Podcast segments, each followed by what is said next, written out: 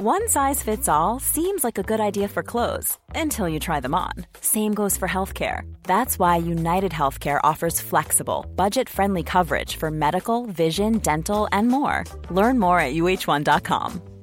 Ryan Reynolds here from Mint Mobile. With the price of just about everything going up during inflation, we thought we'd bring our prices down. So to help us, we brought in a reverse auctioneer, which is apparently a thing. Mint Mobile unlimited premium wireless. Ready to get 30, 30, bit to get 30, bit to get 20, 20, 20, bit to get 20, 20, bit to get 15, 15, 15, 15 just 15 bucks a month. So, Give it a try at mintmobile.com slash switch. $45 upfront for three months plus taxes and fees. Promo for new customers for limited time. Unlimited more than 40 gigabytes per month. Slows. Full terms at mintmobile.com.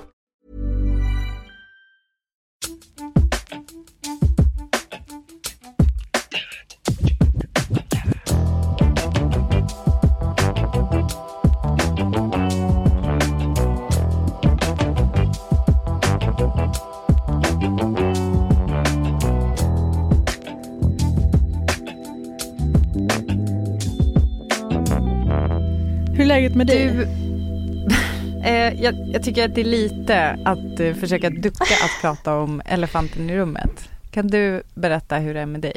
Jo, men eh, det har ju hintats om här och där. Men jag opererade ju ryggen förra veckan. Idag är det en vecka sedan. Det är tisdag idag när vi spelar in. Mm. Och eh, jag hade ju hunnit rusta mig för det här. Jag har haft ont i ryggen i över ett år. Och den här operationen har föreslagits många gång efter många magnetröntgen av läkare. Mm. För att jag har ett di- diskbråck på ett dåligt ställe med mycket nervsmärta. Ja, men jag fick veta det. Det är en grej i ryggcommunityt. Jag började skoja om att jag är en ryggfluencer förra våren. Ja. För att Perfekt. med de få, de få gånger jag faktiskt skrev om det här på Instagram, hur många som hörde av sig och vilket fint litet community det blev. Eh, vi är ryggfluencers.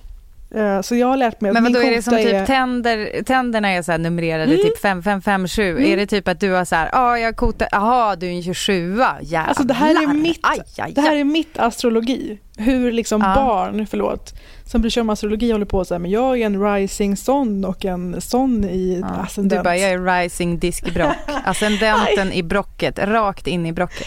Så mina är L5S1 för er som antecknar. Eh, mina koter. Faktiskt, nu när jag bara ligger i soffan och sängen hemma och ska göra det en vecka till och gå på olika mediciner. Ja, mysigt det är. Ett bra liv för mig. Mm. Är det det? Nej, men det finns ju personer som inte hade klarat det här lika bra tänker jag. Men mitt jobb var ju redan läsa och titta på grejer. Nu kanske inte jag är jättemed i matchen, men tittar ändå på grejer och läser. Du är inte jättemed i matchen på grund av diverse drugs, eller? Till exempel. Mm. Till exempel. Hop- Hoppas de är goa. Jag har börjat trappa ner, så var inte oroliga för mig. Jag ska inte Det ramla kommer inte dit. bli en Dr. House. Jag ska inte ramla dit.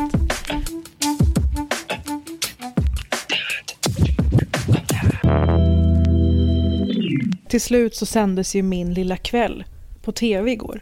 Och vet du vad? Eh, en lyssnare eh, skrev till mig av någon anledning eh, att eh, åh, det var så himla bra det här avsnittet. Jag längtar redan efter nästa avsnitt. Jag bara, du vet väl att Parisa kommer inte liksom, hon är inte en del av stående ensemble. Men det hade förutsatts. För det var i Benjamins jag var då med Lisa Nilsson och Petter och du förstår ju när det mejlet ramlar in. Skulle du vilja äta mat och hänga med och vara den enda Mm. publiken till de här ikonerna sjunger med varandra?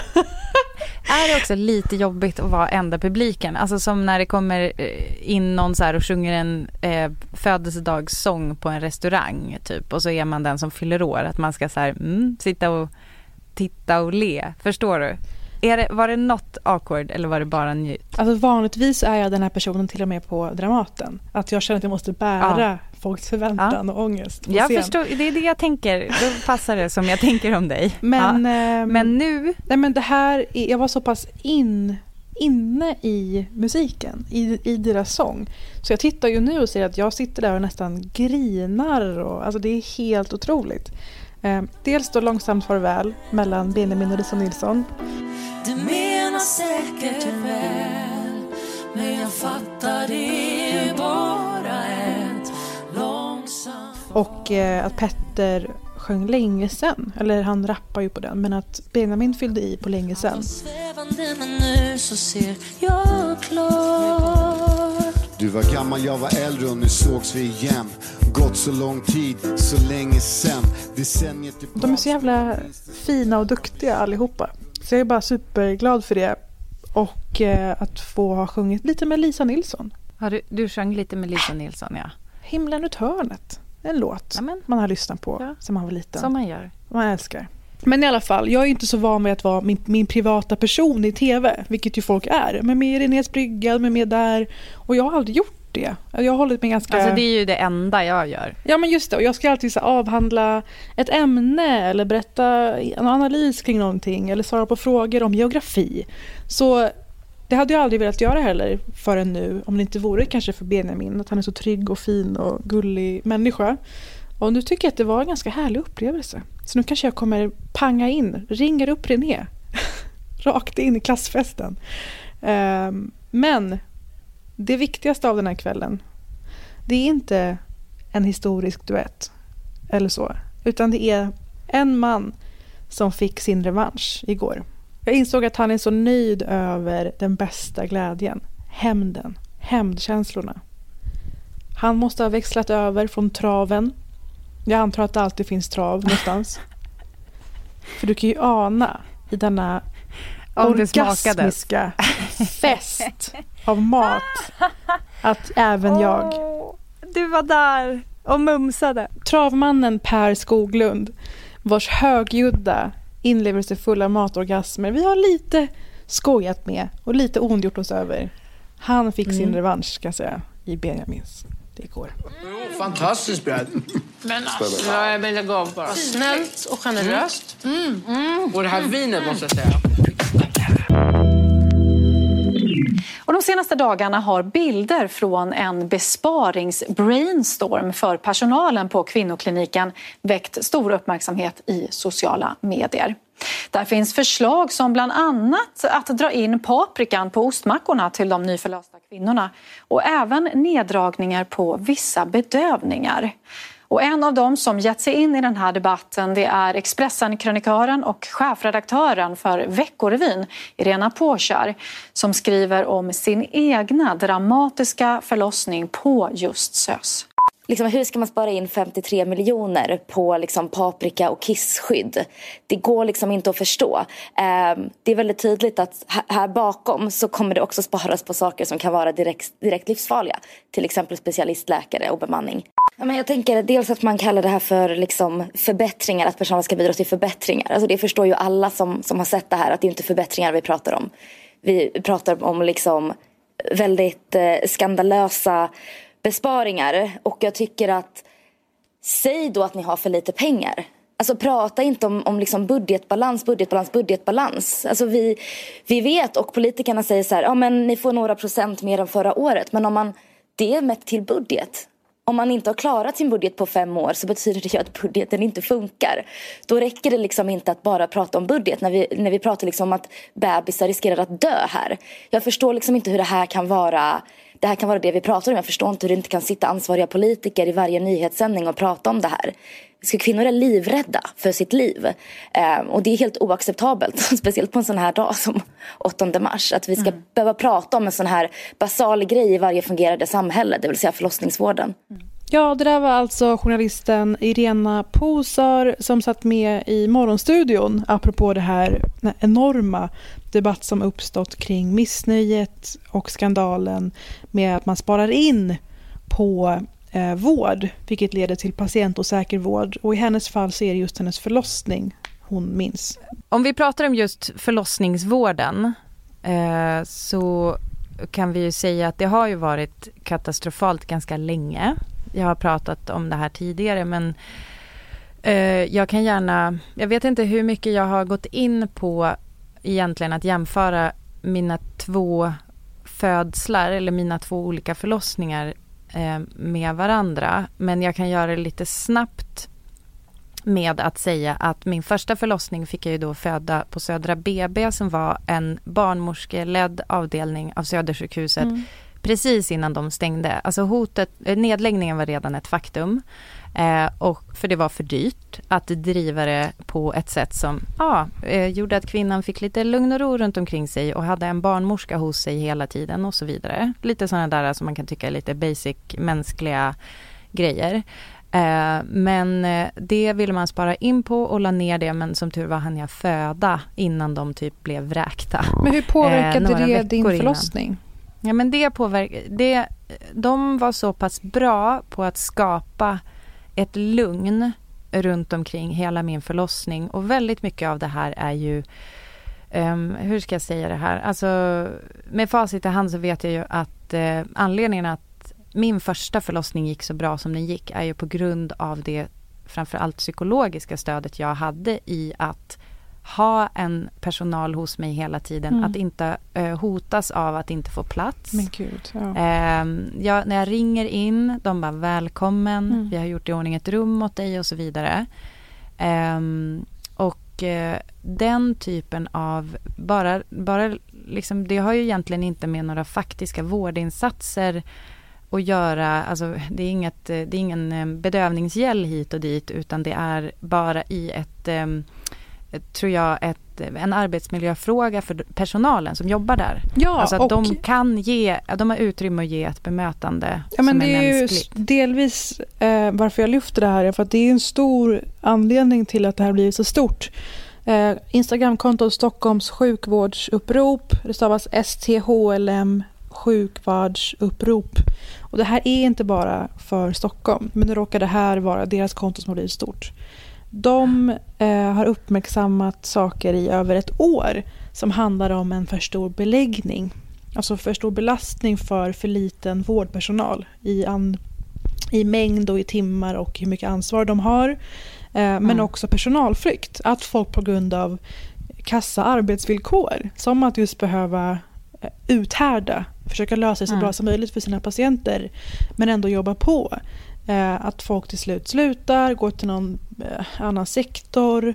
Ja, Ehm, eller att folk har otrygga arbetsvillkor från början. Alltså Ja. de, det eh, finns ju också inom vården att man systematiskt jobbar med så här timvikarier och så vidare för att eh, Mm.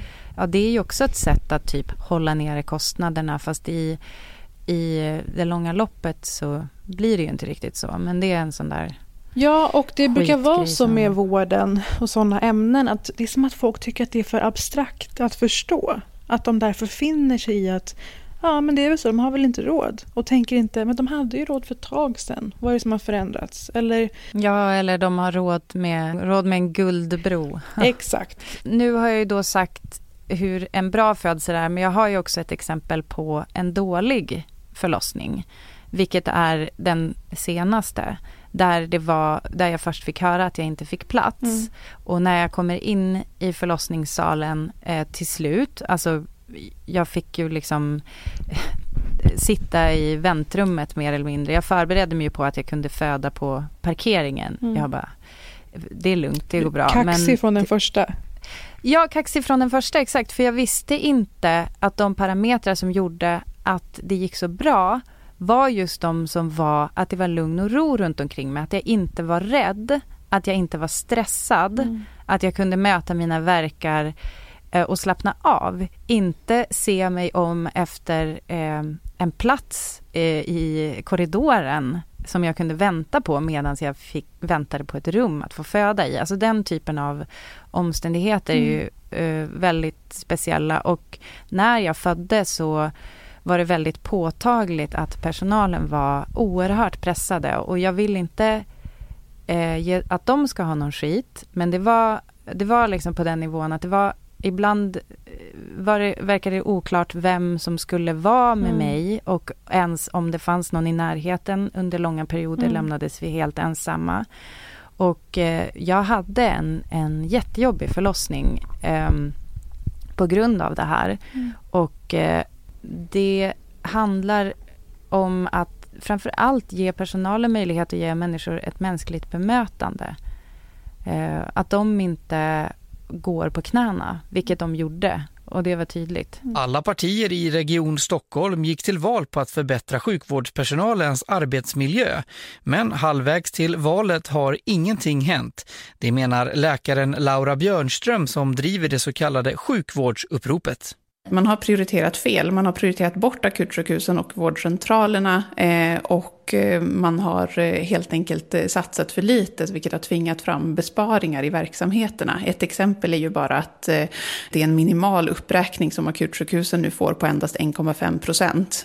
Och det riskerar ju verkligen att tvinga verksamheterna till nedskärningar och det gynnar ju knappast personalens situation och i det långa loppet så hotar det ju patientsäkerheten och drabbar patienterna.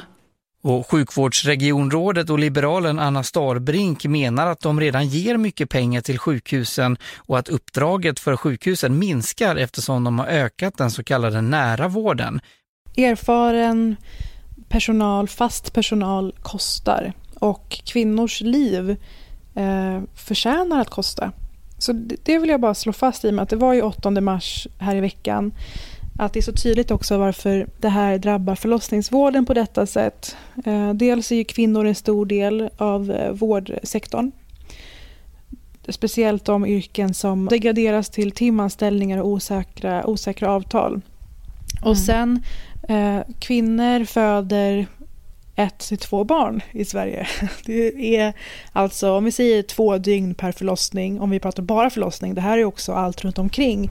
Kvinnokliniken på SÖS, om vi ska använda det som exempel igen, är alltså Sveriges enda enhet för könsstympade kvinnor, enda akutmottagning för våldtagna, en specialiserad ultraljudsenhet och ett av Sveriges fyra centrum för avancerad endometrioskirurgi.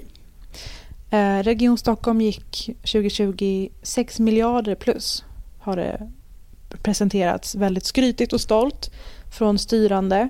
Och det här är ju inte partipolitiskt, det handlar om bara att vi som befolkning reagerar på vad man sparar in på och varför och hur.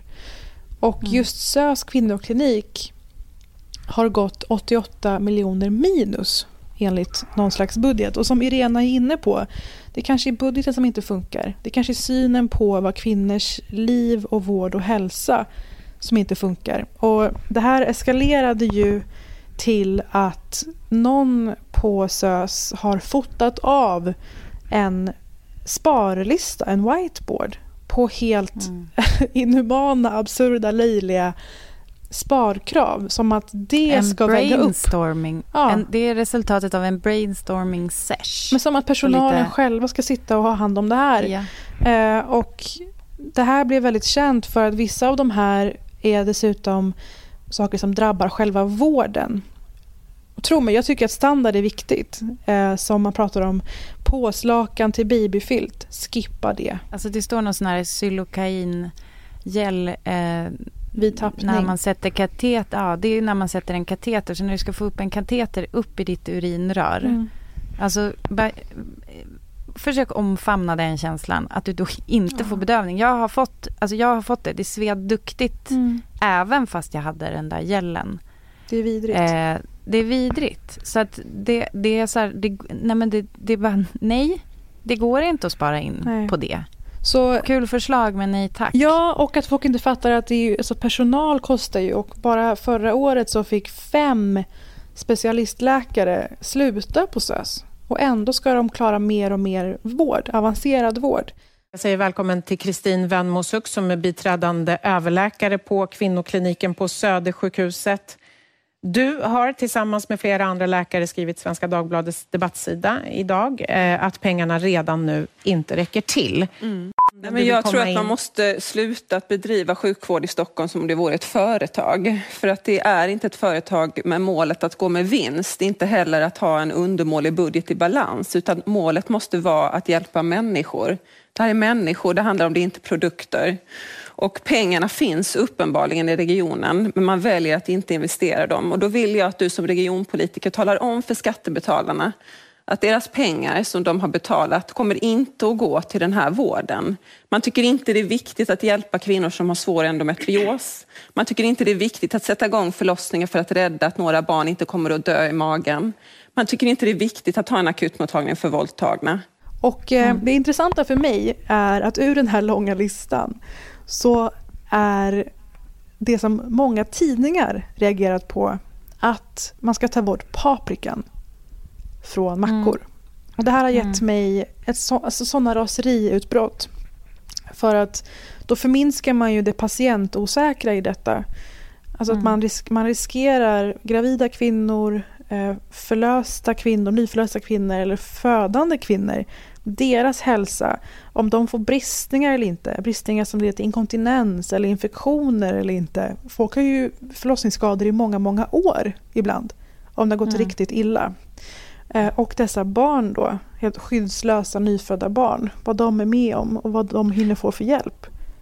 Jag vill bara hoppa in där, för när du säger att folk har förlossningsskador som man går med i flera, flera år. Det beror ju mycket på att man vid uppföljning också inte mm. riktigt blir bemött. Alltså det är ju sen gammalt, att det är väldigt svårt um, att få den hjälp som finns att få. Eh, det är liksom lite krångligt när det har att göra med just förlossning och förlossningsrelaterade skador till exempel. Irena Posar då, hennes text som blev så uppmärksammad som ledde till den här intervjun i Morgonstudion. Där går hon igenom från början till slut hur hon gång på gång blir åsidosatt, hur hon inte får hjälp av vårdpersonal. Hon får en Alvedon när hon har ont, när hon ska föda barn precis. Det ska göra ont, säger barnmorskan.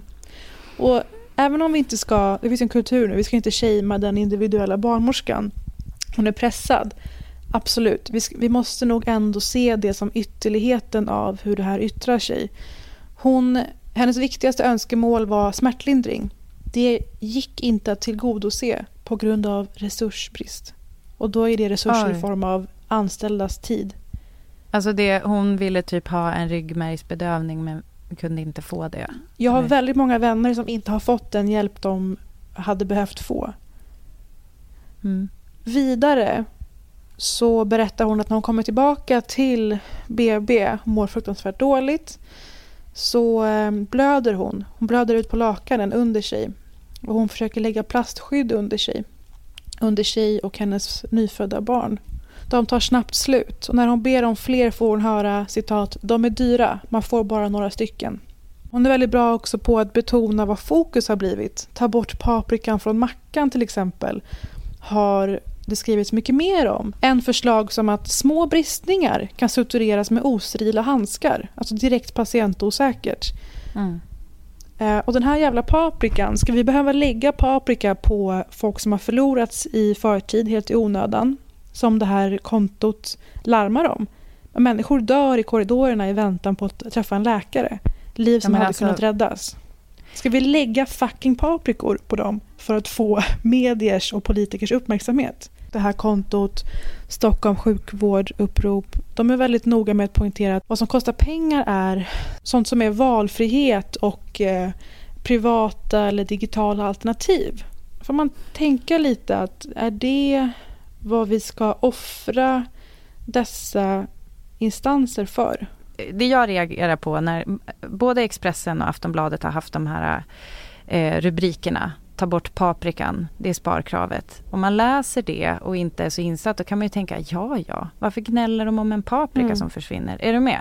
Det blir mm. ju som att det blir, eh, det blir ju att ytterligare förminska just det fruktansvärda i att det inte är patientsäkert som du är inne på. Att det faktiskt i på den där listan också står förslag som att man till exempel ska skippa en bedövning för en oerhört obehaglig och smärtsam eh, grej som att få upp en kateter i urinröret. Att man ska eh, göra vissa ingrepp utan eh, sterilitet. Mm. Alltså det är, varför, varför lyfter de inte det? Jag, kan du Förstår du varför och, de Och sen längre så? ner i de här texterna, när de har nått de här styrande via mail, obs, de har godtagit att de här politikerna svarar via ett kort mejlsvar. Då har ju de kunnat dansa ur de här intervjuerna. Det är nog ingen risk för pålägg i framtiden. Har till exempel moderaten Tobias Nässén kunnat svara, vård och valfrihetsregionråd i Stockholm. Och det är där någonting går förlorat. Det är otroligt tragiskt.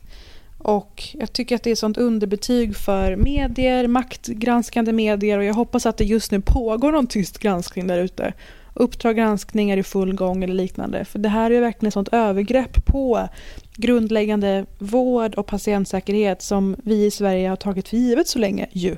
Det finns ju också ett problem i att man ser kanske vårdanställda som att de har ett kall. Alltså som att de jobbar för att de helt enkelt bara älskar att hjälpa människor. Och i viss mån är det såklart sant. Alltså barnmorskor är ju, eh, de är såna jävla kingar. Alltså hela, jag kan våga säga om hela yrkeskåren. Jag har då haft turen och blivit väldigt väl bemött och även då fast eh, det har varit i väldigt pressade situationer såklart att man har märkt skillnad men det har ändå känts som att eh, att de gör sitt allra, allra yttersta.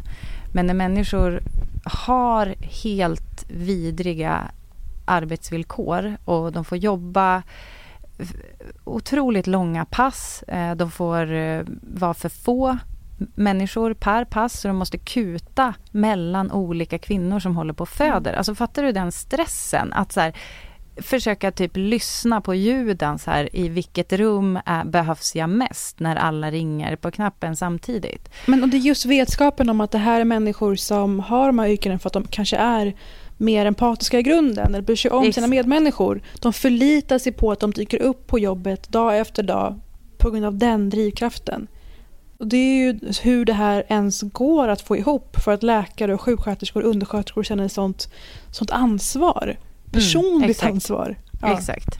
Det är nästan som i att de är medberoende i den här eh, mm, otroligt ja. eh, destruktiva relationen som är att mm. vara anställd eh, inom den här sektorn. Men samtidigt så är det ju, det, det jag inte heller förstår som eh, i sådana här sammanhang lyfts lite grann om att ja, det är klart för att det handlar om kvinnor, alltså att det är kvinnodominerande, en kvinnodominant yrkeskår, mm. eh, barnmorskor och eh, ja, alla som jobbar på förlossning och eh, att det är då kvinnor som föder. Men alltså alla män som finns runt omkring, alltså för varje födande kvinna, även om det såklart finns många par som är eh, liksom ensamstående kvinnor eller eh, två mammor som tillsammans får ett barn så är det ju övervägande majoritet finns det ju pappor där. Eh, så det, jag, jag, tycker också att det är så jävla märkligt att det är inte en massa farsor som skriker högre. Alltså det är bara, ja. förstår du, det är en massa kvinnor som går ut och berättar om sina förlossningar och hur de blev bemötta. Mm. Det borde ju rimligen finnas ett gäng partners som, också, som har sett det här. För jag, jag tänker att det måste vara en otroligt obehaglig upplevelse att ens partner är i ett sånt, mm. eh, ja, nu ska man väl inte säga att det är akut när man föder, men det är ju ändå jo, liksom ett alltså ytterst ju... kritiskt tillstånd. Liksom. Potentiellt kan det bli kritiskt. Potentiellt, eh, precis. Eh, och eh, ja, jag vet inte, jag tycker också att det är märkligt att många av de röster som hörs nu, apropå mm. Eh, internationella kvinnodagen och så vidare, jag, jag känner att det väl, väldigt stort frågetecken för mig också varför det här är en kvinnofråga. Det är också, det är inte bara flickor som föds heller, utan det är också det, det, är, det är ju nästa generation som, mm. som blir till på det här sättet eller som kommer ut i världen på det här sättet. Det är det också som är så märkligt att det är, Men det, det är kanske inte bara är, kvinnorna.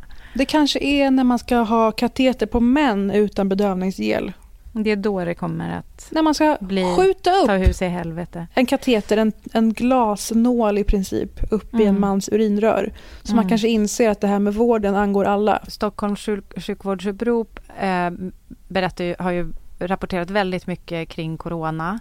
Eh, alltså hur man eh, tvingas... Eh, ja, men, eh, mm. de, de går på knäna, patienter får ligga i korridoren. Eh, för lite personal, eh, alltså för få antal människor som kan titta till de här patienterna leder mm. till... Alltså det, det är ju vissa som går bort utan att någon hittar, hinner titta till dem. Yeah. Eh, och, eh, och, det är bara det, det, senaste pandemin. Det är bara det senaste. Det här exakt. fanns även innan det.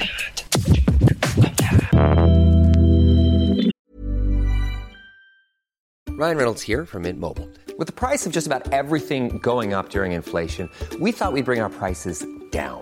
So to help us, we brought in a reverse auctioneer, which is apparently a thing.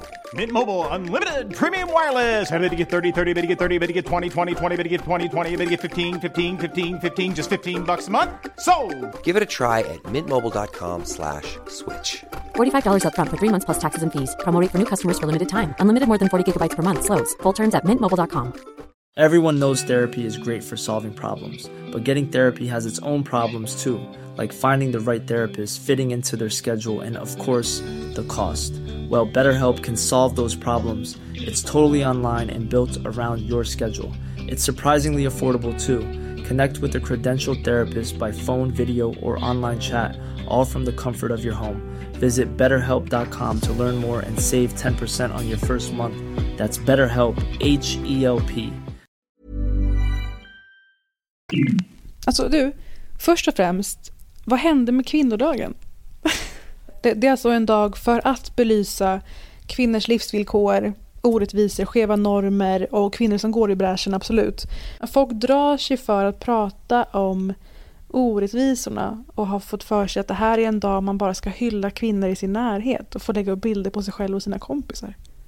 Jaha okej, okay. ja men det, då var det, då var jag sko, eller vad ska jag säga?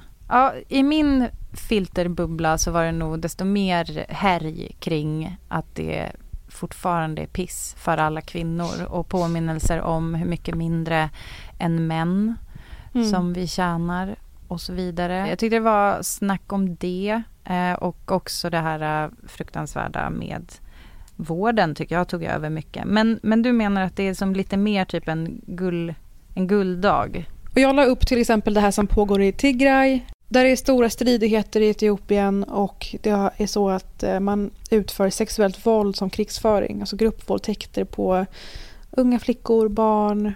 Eh, det är fruktansvärt. Man kan stötta på Tigray Relief Sweden som jag har taggat. Taggat ett antal konton som till exempel UN Women, alla Kvinnors Hus, Amnesty och liknande. Det finns folk som gör bra jobb åt oss egentligen. Jag känner så här, för mig personligen, för jag tänkte det när du frågade, så här, vad händer med kvinnodagen? För att jag la ju liksom inte upp någonting kvinnodagsrelaterat. Och det, jag, har, jag har liksom svårt att göra det um, för att jag får, alltså jag, jag har det som lite som att jag får ett motstånd just för att jag tycker den här dagen blir så, den blir så väldigt känslosam för mig. Jag brukar mm. gå igenom den och vara förbannad.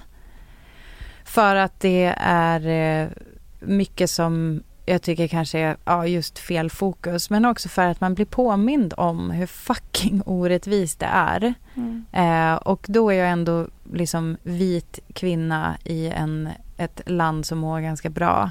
Och hur eh, fruktansvärt, alltså jag kan bli liksom gråtförbannad mm. över hur, eh, hur fattigt det känns att då vara lite så här... Eh, alltså den där lite glada feminismen, typ heja oss, liksom. Eh, för, alltså, jag, jag, och jag vill inte pissa på någon, jag tycker det här är jättesvårt. Men alltså, jag känner ju som att det, det är så jävla mörkt. Det är så jävla mörkt i hur... Eh, jag såg en post på eh, nätet om eh, en kvinna som hade vädjat till en organisation som stöttar kvinnor som vill lämna våldsamma relationer. Mm. Eh, och att en kvinna som hade lämnat eh, men gått ur det här helt utan pengar och hon får barnbidraget mm. om eh, en vecka eh, eller två och eh, behövde typ eh, fredagsmys till barnen. Och mm. alltså den, den jävla känslan som... Alltså förstår du, det är inte bara den personen utan det är så jävla många kvinnor världen över där, som lever i skräck för den de lever tillsammans med, till exempel. Mm. Alltså vi är så jävla, att stå där och vara så här typ heja oss. Jag tycker det är svårt alltså. alltså jag, jag skulle nog aldrig få för mig svårt. att skriva heja oss på kvinnodagen. Den Nej, men, ju... Nej men jag säger Nej. inte, alltså jag menar inte att du, alltså jag, jag menar men Det är liksom, ingen som förväntar sig det av dig Nej. heller att du ska känna heja oss. Det är ju, Nej, ja. men jag känner så här, jag, jag känner liksom att jag försvinner typ ner i ett svart hål av eh, känslor och sen så, eh, jag, eh, jag tycker att Emma som driver förlossningspodden, eh, hon har konto på Instagram också. Jag klickade igenom hennes bilder. Jag tror att hon bad kvinnor skicka in eh, liksom bara bilder på typ, inte vet jag, att vara kvinna. Eller ja, väldigt mycket blir då relaterat till att föda och sådär. Och så tänker jag på eh, det där ihop med förlossningsvården som absolut inte funkar och att många är rädda och många mm. vågar inte ens kanske skaffa barn av den anledningen att de vet att det ser så jävla risigt ut. Alltså, jag, jag blir liksom, eh, ja, jag, blir, jag går in i en, ett riktigt jävla mörkt ställe och eh, alltså, avrundade en... kvinnodagen med att gråta mig till sömns faktiskt. Så Oj. illa var det. Om vi nu ska lägga den här allmänna känslan bakom oss. Det hände något väldigt specifikt som kapslade in så mycket av detta och just intersektionalitet. Rasism och sexism, hur det korrelerar.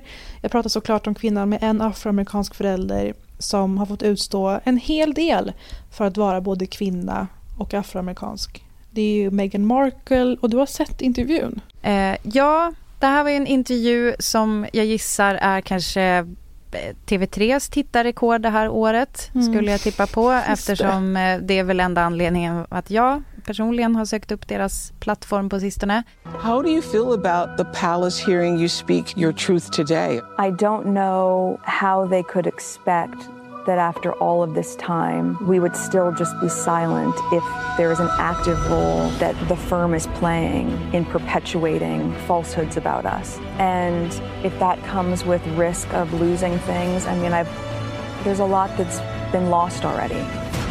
Oprah sätter sig ner tillsammans med Meghan Markle och senare också prins Harry. Eh, och det är en intervju som de gör tydligt från början. Eh, det är ingen som får betalt för det. Mm. Eh, det är, de har inte fått se frågorna i förväg. Eh, så Meghan och Harry går ju in i det där lite med, vad ska man säga, alltså det är ju inte helt, alltså det är inte helt som en så här eh, överraskning kanske vad samtalet kommer handla om och sen så mm. hör det ju lite till historien att Oprah ju var bjuden på deras bröllop så att de är ju inte helt kanske Eh, det är ju inte som att de skulle sätta sig ner med typ eh, en, en mer så kritisk granskande reporter eller vad man ska säga. Men de är ju inte makthavare längre. Alltså de har ju ingen mandat över politik eller någonting. Nej, så och, det spelar eh, absolut ingen roll. De ska ju jobba ihop också, Harry och Oprah. Det kommer något sånt streamingavtal. Det kände inte jag till. För det kom ju en nyhet att prins Harry och Oprah are making a documentary series about mental health for Apple för ett tag sedan. Eh, och det var innan de defektade så att säga. För det som har hänt som du hintar om är att de har eh, hoppat, hoppat av sekten mm. som är brittiska kungafamiljen. Och detta var inte deras främsta vilja har jag förstått. Utan de, de försökte ju propagera för att är det okej okay om vi liksom drar ner lite på att göra grejer för er? För att det är lite för jobbigt med eh, hur läget är och hur vi behandlas i medier och sådär. Och då var det sån allt eller inget stämning att de kapades av. Så pass att deras bebis inte får eh, hjälp med att ha betalt för eh, säkerheten. Vilket ju, Harry, Harry är ju född in i kungafamiljen. Han har inte mm. själv blivit det och därför behöva säkerhet dygnet runt. Mm. Så det tycker jag var alltså, magstarkt. Ja, det var riktigt magstarkt. Det, det var, ja. Har du någon annan känsla kring viewn? Kallar du intervju för view? Ja, sån är Alltså, ja, alltså det är väldigt mycket olika känslor. Eh, mm. Det är, eh, det som jag tycker är väl kanske det mest påtagliga är ju att eh, vi pratade ju ganska nyss om prinsessan Dianas mm. öde. Ja. Och eh, vilken roll eh, kungahuset hade i det. Det verkar också som att det brittiska kungahuset förhåller sig till medierna på ett sätt som är lite... Det är inte så kaxig stil gentemot medierna, utan det är snarare tvärtom. Ja. Att de är underdåniga, att de är lite deras bitches liksom. Mm. Eh, för att eh, ganska tidigt in i intervjun så berättar ju Meghan Markle att ja, men hon typ vill gå ut och käka med några väninnor och de bara, då säger typ hovet Eh, jag vet inte vilka de är i det här fallet men eh, då blir hon tillsagd att nej nej nej du syns redan så mycket i media. Och hon bara, jag har inte gått hemifrån på två månader typ. Mm. Och de bara, ja men det, de skrivs, hon bara, det är väl inte, alltså underförstått, det är ju inte hennes fel att de Nej. håller på och skriver om henne så mycket. Och det är ju en copy-paste på Diana. Och det är synd att man inte har någon förklaring eh, från andra hållet. Eh, hur det kommer sig att de inte har lärt sig någonting av eh, Diana, hur man hanterade det. Men en sak som man har hanterat eh, med media ganska bra. Eh, det är ju eftersom man mer eller mindre har fått det att försvinna det är ju Prince Andrews ja. eh, eskapader. Och Exakt. där har jag, jag vet inte om du har hört den här intervjun. Dr. Shola Moshugbamimu, hon är med i Good Morning Britain, ja. där också ska sägas Piers Morgan är programledare. Alltså Piers Morgan är ökänd sedan ett decennium för att ja. vara aktivt kvinnoföraktande, spä på rasism och fördomar och har varit så aktiv de senaste veckorna kring Meghan. Listen, by all means, let's applaud the queen when she does something right. But when she does something wrong, we need to call her out. What does she what do wrong? Grandmother? What does she do wrong? Kind of grandmother. Let me finish. What kind of grandmother would be so close to her to her grandson Harry, but then not use her power and influence as queen to protect them from the racist media coverage? What kind of grandmother will protect her own son Prince Andrew from the potential crime of raping a minor, but will do jack all to protect Harry and Meghan, especially, I have no doubt that she would have heard about the suicidal thoughts and the help and support she needs.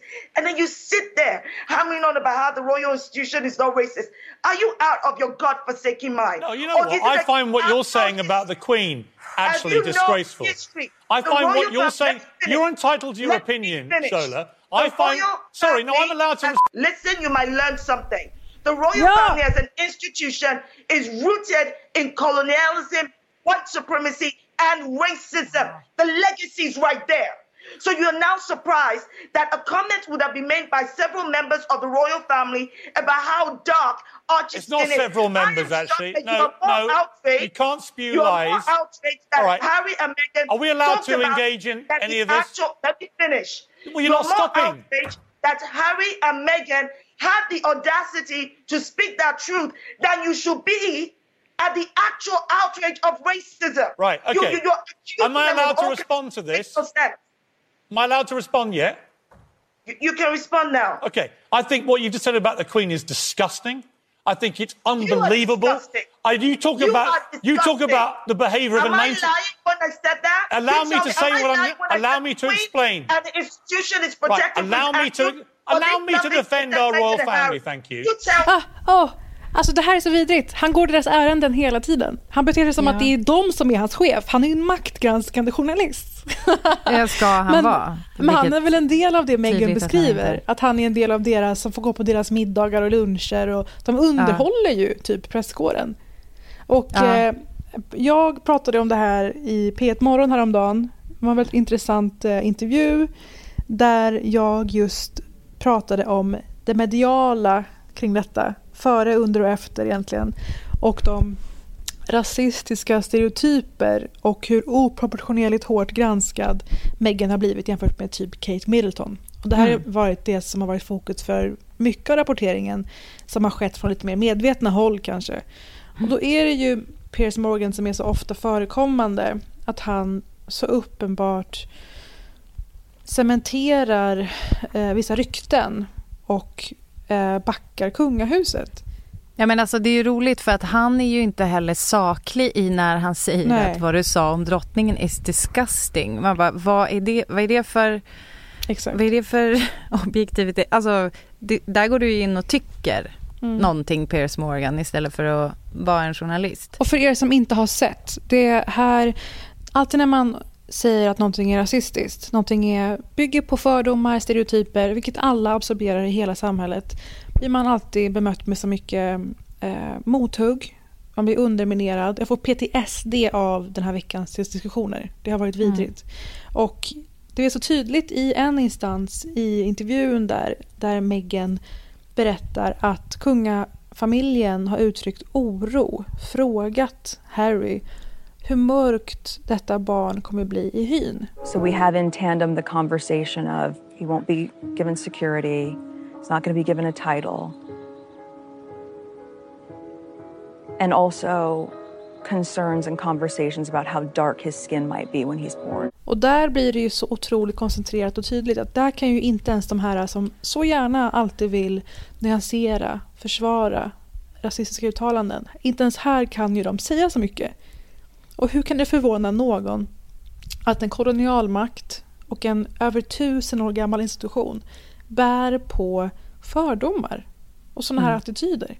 Nej, alltså det, precis. Alltså det, det, ju, det finns ju en otrolig naivitet kring det. Om man tror att de på något sätt skulle gå fria. Och, och som vi är inne på nu och pratar om kolonialism. Alltså vad innebär mm. kolonialismen? Vad innebär det att, eh, alltså till exempel eh, hur det brittiska, alltså the Commonwealth, eh, har liksom, eh, alltså räkna bara in alla länder som du kan tänka Eh, som pratar engelska mm. runt om i världen. Indien, eh, Australien. Ja, och ganska många i, i Afrika till exempel. Mm. Att man inte, och alltså om vi tänker så här, vilka var det som hade med sig slavar till USA till exempel. Eh, om, om vi i det sammanhanget, om vi, om vi vet det, om vi liksom kan lära oss något av historien på samma sätt som vi hela tiden påminner oss själva eh, och försöker påminna andra eh, om förintelsen. Då tycker jag också att vi kan ha the decency att faktiskt också påminna om vilka det var som faktiskt ägde slavar. Eh, och eh, liksom handlade med människor som om det vore ting. Eh, och den, alltså tror de att det bara liksom har försvunnit? Alltså det, det, vad, vad ska, det är ju ett, ett kungahus som har så pass mycket annat som är från 80 000 år sedan. Juveler, eh, byggnader, eh, inte vet jag, he, hemliga källarrum där man sparar mm. sina rikedomar, vet jag. Men vill du höra? Ja. Om, vi ska, om vi nu ska prata lite om det här. Mm. Eh, det finns en lista, det finns många listor över eh, prins Philips olika uttalanden genom åren. Ja. Som first, alltså drottningens, first drottningens eh, kille. Ja, och eh, jag läste igenom det här nu inför detta för att jag bara ville markera och visa på hur de här uttalandena bär på en viss människosyn. Eh, 1984 är han på besök i Kenya. Där ifrågasatte han om en kvinna faktiskt var en kvinna. You're sure you're a woman? Och det här ekar ju hela vägen till idag och det Michelle Obama fick genomstå åtta år i Vita huset och i offentligheten ännu. Eh, det specifika kvinnohatet mot svarta kvinnor som är bra att ha koll på. 2002 mm. är prins Philip på besök i Australien. Och det vet vi ju är väldigt centralt plågsamt ämne i kungahusets kolonihistoria. Och Philip träffade då urinvånarna, alltså aboriginerna. Då fick han ur sig eh, Kastar ni fortfarande spjut? Men fan vad bra att eh, Harry och Meghan gör det här så tätt på, in på The Crown säsong 4. Och Framing mm. Britney. Mm. Det är som att det kollektiva medvetandet kanske var redo nu för den här sortens ja. eh, diskussion. En grej som jag tyckte var eh, väldigt rörande och lite kul var ju att Meghan också hittade en, en förklaringsmodell för typ hur hon mådde i Lilla Sjöjungfrun. Mm. Gosh, it must have been years ago. We were sitting in Nottingham. Co- I was sitting in Nottingham Cottage, and The Little Mermaid came on. Uh huh. Now, who who as an adult really watches The Little Mermaid? But it came on. I was like, well, i am just here all the time, so may as well watch this. And I went, oh my god. She falls in love with the prince, and because of that, she has to lose her voice. Men visst var det fint att eh, Lilla Sjöjungfrun kunde liksom ringa in vad det var hon upplevde. Mm. Hon sökte efter ett svar och det framgår ju här också att hon blev suicidal, eller hon hade självmordstankar och skämdes för att erkänna det här för sin man och sådär. Och det här är också någonting som har, för nu är det intressant för mig, det mediala efterspelet. Det är minst lika intressant som att dissekera medieklimatet kring en kvinna som Meghan Markle. Um, och det som har hänt sen sist är, dels har ju Piers Morgan och brittiska medier blivit triggade på ett sätt och är så hysteriska och vidriga att de inte förstår att de bara understryker hennes poäng då. Det här är veckan då ni borde ha varit sansade och eh, konkreta. Mm. Konstruktiv kritik hade kanske liksom motverkat det hon försöker peka på. Nu är det som att det istället är tydligare än någonsin. Dels det. Dels är det många som vill underminera det hon säger om självmord. Att hon är, har haft eh, depression och självmordstankar. Mm. Och inte bara sunkig, daterad brittisk media. Brittisk media är ju ökänd. Det kan ni se i Amy-dokumentären om Amy Winehouse. Ja, men det är ju exakt som Diana. Alltså det är mm. ju exakt som Diana. Utan det är Lena Melin som är ute och vevar. Vilket chockade mig något vansinnigt. Åh oh, jävlar. Det, nu ska ni höra. Lena Melin är ju då en av Aftonbladets mest meriterade och profilerade skribenter och har haft olika chefspositioner. Hon gör ett väldigt stort case av att peka på att kan hon verkligen sitta och säga att hon har varit självmordsbenägen eller mått dåligt? Krönikans rubrik lyder Miljarder människor har större problem än Harry och Meghan. och så en liten yeah. disclaimer, man ska absolut inte ta lätt på psykisk ohälsa. Och där är väl någon redaktör som har kommit på att vänta nu, vi kanske inte ska göra det här. Kulturhuset, Stadsteaterns VD, tog livet av sig efter den hårda bevakningen från Aftonbladet.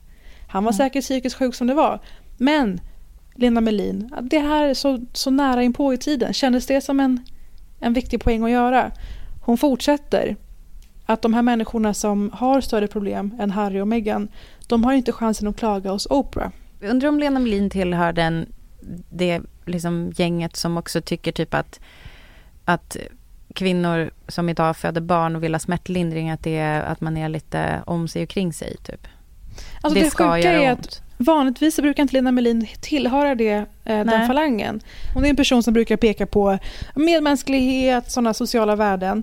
Mm. Ehm, men det tydliga för mig är hur det här går, hur det här också är hand i handsken på det Meghan beskriver. Och nu vill jag säga en sak.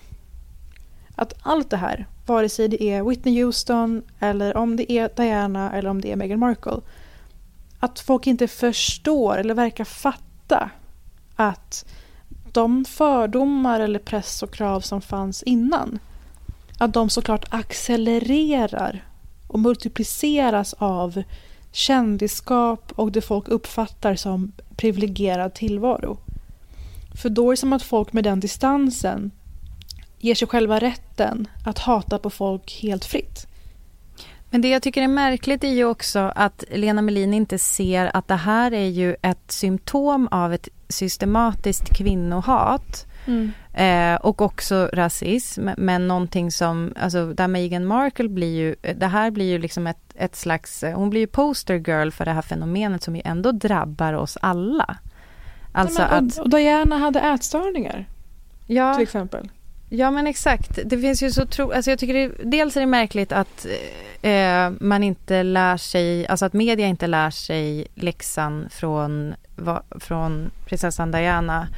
Men också att de inte, att hon inte förstår att den typen av scrutiny eller vad man ska säga ju är det som Meghan Markle mår dåligt över. Att inte få äga sitt eget liv på något mm. sätt. Eh, och det är ju precis som du tog upp, var det ett Gloria, Gloria Steinem-citat, det, det att eh, en piedestal är också ett fängelse. Ja. Och eh, vi har ju då eh, vältajmat nog eh, vår vän Kim Kardashian som gick loss med det här på internet i lördags. Var du, såg du vad hon postade? Eh, Nej. Kim Kardashian såg... Kan inte säga att det är en vän? Nej. Kim Kardashian postar på sin Instagram, på sina stories, eh, så skriver hon så här. So I finally watched the Britney Spears documentary this week and it made me feel mm. a lot of empathy for her. The way the media played a big role in her life, the way it did can be very traumatizing and it can really break even the strongest person. No matter how public someone's life may seem, No one deserves to be treated with such cruelty or judgment for entertainment. When I was pregnant with North, I was suffering from preeclampsia. Uh, och så berättar hon att hon gick upp väldigt mycket i vikt uh, och att hon uh, grät varje dag över vad som hände henne. och som om det inte var nog så fick hon då utstå att bli um, alltså förlöjligad i media. being compared to Shamu the Whale. Um, mm. Alltså, it made me feel so insecure and I had this fear of wondering would I ever get my pre Baby Body Back. Hon berättar då hur hon eh, svullnade upp på grund av, eh, alltså preeclampsia är väl eh, havandeskapsförgiftning. Mm. Eh, och eh, eh hon, inte bara mådde hon dåligt över det och grät varje dag utan hon blev också uthängd i medierna. de gjorde sig lustiga över hur tjock hon var, de jämförde henne med Shamu the Whale och hon alltså blev skammad då för sin kropp på omslag i, mm. alltså under typ resten av hela sin graviditet. Eh, och då lägger hon också upp skärmdumpar på och det är InTouch, det är Star, det är Us Weekly. Eh, de bland annat då, apropå Kate Middleton, så jämför de väldigt mycket jämförande med för att Kate Middleton var eh, gravid i samma månad. Och eh, det är liksom jämförelse med, kolla vad hon är slank och härlig. Eh, Kate the Waif versus Kim the Whale är en eh, rubrik. Mm. Baby weight battles. Too thin, too fat, both six months pregnant. Kate and Kim mm. are constantly bullied and judged. Man bara, bland annat av, av er. Undrar hur många kvinnor det är som köper de här eh, och finansierar de här publikationerna. Känner man spontant? Ja, men där, precis. Och där kan man ju också känna att det är väl någon slags så här, eh, alltså hatförhållande eh, till det där. För att jag, jag, tror att det är ingen som mår bra av att titta på det här. Eh, jo, alltså jag tror att det, det är just det jag är inne på med Lena Melin. Och det folk inte förstår när det kommer till, ja men vi säger Amy Winehouse och Whitney Houston återigen, eller vem fan det nu är det som fanns där innan accelereras och blir större för att folk tror att men genom det här lagret av missnöje och avundsjuka det blir värre för någon som de anser är lägre stående dessutom. I det här fallet någon som eh, inte är britt och inte är vit. Då är det liksom mer legitimt för dem att full on hata den här personen och få känna sig lite bättre. Och här kommer jag att tänka på Hanne Kjöller. Ditt citat om att hon hade ondgjort sig över att en plattsättare hade en bättre bil än henne. Mm. Och varför hon motsatte sig det bottnar i att hon anser sig mer förtjänt av en bra bil än mm. nämnda plattsättare. Och varför vissa har känt att det är legitimt att hata på Meghan Markle. Dels för det här extrema i medierna som jag varit inne på. Men också för att det har kittlat en inre känsla och en grundsyn i Storbritannien som land på att man är mer för mer än vissa människor som i sina kolonialländer som har kommit dit. Det måste ju vara dels skitjobbigt för prins Harry att se typ samma grej upprepa sig som för hans mamma. Eh, fast det händer nu hans fru, mamman till hans barn. Eh, det är ju, alltså jag tänker det måste vara så otrolig PTSD i det. Alltså det här var vad som hände, alltså Diana hade självmordstankar på grund av att hon var jagad av pressen, på grund av hur hon mm. hängdes ut, på grund av att pressen vill tjäna lösnummer på att hitta på en massa drama som inte finns där och så vidare. Sen blev Diana otroligt illa behandlad av hovet, eh, trots att hon var mamma till prinsarna. Och samma sak händer nu. Och det jag tycker är märkligt i det här är liksom, var är då om han nu, alltså ja, kronprins ja, William exakt. i det här? Han känner ju så här, uppdelningen mellan dem historiskt eh, är ju att Harry är ju mer avstickaren som vill hitta en egen väg, leva ett eget liv, som har eh, inte velat vara en del av det där naturligt. Och medans då hans bror William har ju blivit tilldelad den här titeln och rollen och då känt en mycket större pliktkänsla, ansvarskänsla, Ja men han är också storebror och så vidare. Det är ja. som ganska klassiska Men det jag roller tror så att det är. Harry sörjer ju så mycket mer sin mamma, verkar det som. Det är inte svårt att se att vi, William kanske har omsatt det här till att han vill göra om det fast perfekt. Det finns ju olika coping methods med sådana här grejer. jag ska ha den perfekta familjen, jag ska vara jättepliktskyldig. För det hovet gör när de behandlar folk illa som inte beter sig exakt som de vill är ju att straffa folk till lydnad. Då tänker säkert mm. William att bara jag håller mig till protokollet så kommer min familj klara sig. Medan Harry mer slår ifrån. Vi har ju olika sätt att hantera menar jag mm. eh, press och krav.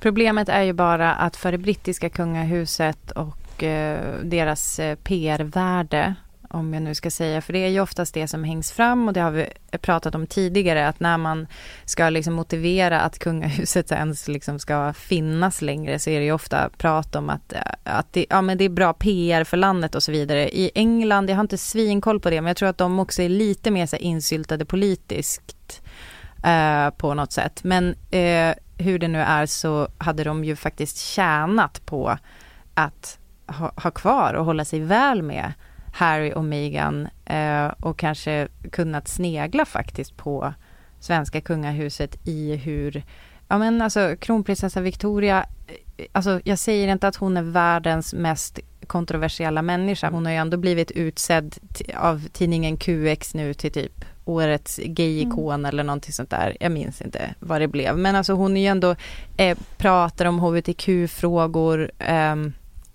det finns en det finns en medvetenhet hos det svenska kungahuset i att vara lite mer moderna och eh, ja, försöka i alla fall hänga med i tiderna. Och det, de har väl förstått att det är deras bästa bett för överlevnad.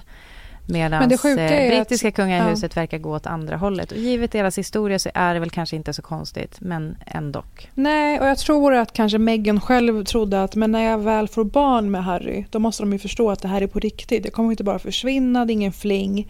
Men de har ju, det är ju det här plikt över kärlek. De känner väl att en grundbult i hur kungahuset fungerar har gått emot på något sätt. Och jag älskar ju Princess Margaret till exempel som vi i The Crown får se inte ens får leva med den man hon vill och liknande och verkligen tvingas ifrån honom. Och intressant här är att Harry också faktiskt legitimerar The Crown delvis i intervjun. Han säger att eh, ja, det är väldigt mycket som känns igen. Jag ska vara helt ärlig vid något tillfälle, vilket var otroligt starkt. Ehm, så det är ju det. Och jag, för mig är det väsentliga här att man bara förstår och får upp ögonen för hur medie, som logik och narrativ funkar och formas. Och eh, har med sig att det är något annat när man är en kvinna med bakgrund som afroamerikansk än bara ännu en kändis. Och att man förstår att kändisar som, om vi pratar om eh, Robin Williams, Anthony Bourdain, det är många som har dött i depression, alltså tagit sina liv. Mm. Eh, och inga pengar eller kändisskap hjälper automatiskt det. Dessutom kan det i dessa fall förstärka den isoleringskänslan och den ångest man sitter på. Mm. Ja. Jag vill också påminna om att vi, när vi kan sitta här och tänka gud vilka rasister de är, så eh, var det ju också ett väldigt uppmärksammat fall i veckan med den 12-åriga Sipora som har varit försvunnen i över en månad. Hon försvann i Linköping eh, och eh, problemet här är att eh, det hon har inte liksom letats efter på det sättet som man skulle vilja. Och Alexandra Pascalido gjorde ett reportage för Expressen där hon mm. liksom åker dit och försöker reda ut det här. Um, och ställer uh, de här viktiga frågorna som till exempel hur hade reaktionerna varit om det hade varit en flicka som hette Linnea som var 12 år som var helt spårlöst försvunnen. Inga vittnen, uh, det följer liksom ingen Eh, det är en människa från Missing People eh, som uttalar sig som säger att det är ingen som har sett någonting överhuvudtaget, vilket är väldigt ovanligt. Det finns mm. mycket som pekar på att hennes försvinnande är eh, ett mysterium och ehm, det här är ju också, ja, jag tycker vi, vi kan ganska, alltså jag, jag, du vet jag, jag, jag, blir alldeles mörkrädd över hur mm. eh, otrolig, alltså det är en 12-årig flicka som är försvunnen. Mm. Eh, det är tydligt ja. Nej, men alltså, gud, jag tror att det sista... Jag tror att det sista du och jag säger i den här podden är att Sverige inte skulle vara rasistiskt. Eh, men jag tycker att det är jättebra att Nej, du tar upp det vet, även alltså, i det här fallet. Ja, ja, men jag menar, jag vill, jag, jag vill liksom alltid påminna om för att jag, jag tror... Oh, Gud. Jag tycker att det är värt att påminna om därför att det är lätt att sitta här och säga Eh, att eh, jaha, och liksom Meghan Markle eh, blir behandlad annorlunda för sin hudfärg. Men vissa eh, försöker ju downplaya det och eh, jag tycker att det är ett så tydligt exempel på eh, rasism som händer hela tiden här i Sverige. Mm. Ett exempel är då den här flickan som vi bara låter vara försvunnen. Absolut. det är så det ser ut. Eh, ett till litet PS är ju såklart det du lyfte förra gången vi pratade om det här men som på sistone har eskalerat. Hatet mot eh, Bianca Ingrosso eh, som ja. eh, alltså går loss förlåt. i sociala medier. Och det vill jag bara säga, alltså, så att, tro inte att det bara Nej. är skvallertidningarna som håller på med det här. Utan det är liksom blood is on your hands om du eh, sitter och kommenterar. Jag tror inte att någon av våra lyssnare gör det men jo, eh, där är det också jävligt jobbigt. Jag har haft med så många märkliga resonemang att göra senaste veckan. Ska vi bara kort säga det? Jag har inte ens orkat ta upp det här någonstans för att det är så rakt i linje med det eh, fenomen jag beskrev i kvinnohatet, eller det nya kvinnohatet. Att man känner sig mer legitimerad till att få hata hejdlöst på en person för att hon inte är en förebild så som du hade velat. Så konstruktiv kritik, fine, kör. Och i en av de här diskussionerna jag haft med folk skriver någon till mig att men hon var ju taskig mot sin mamma i Wahlgrens värld för två veckor sedan. Och då är det, då är det fritt fram att göra vad då? Hur fan är det fatt? Den här personen ja. legitimerade sina personpåhopp och angrepp på Bianca Ingrosso med att hon haft en konflikt med sin egen mamma på tv för två veckor sedan. så jag, alltså jag är så orolig för folks eh, kompetens eller bara allmänna resonemangsförmåga. Men jag hoppas folk som lyssnar på det här är en, en sund eh, röst emot. Ska vi säga hejdå här också? Det gör vi. I samma anda. Puss och eh, kram. Jag är ju hemma en vecka till och eh, har det härligt och kollar bland annat på Woody Allen-dokumentären. Det kommer bli livat, kan jag lova. Åh, herregud, den måste vi ju prata om nästa gång. Ja! Okej, okay, puss hej. Tack så mycket. Puss hej.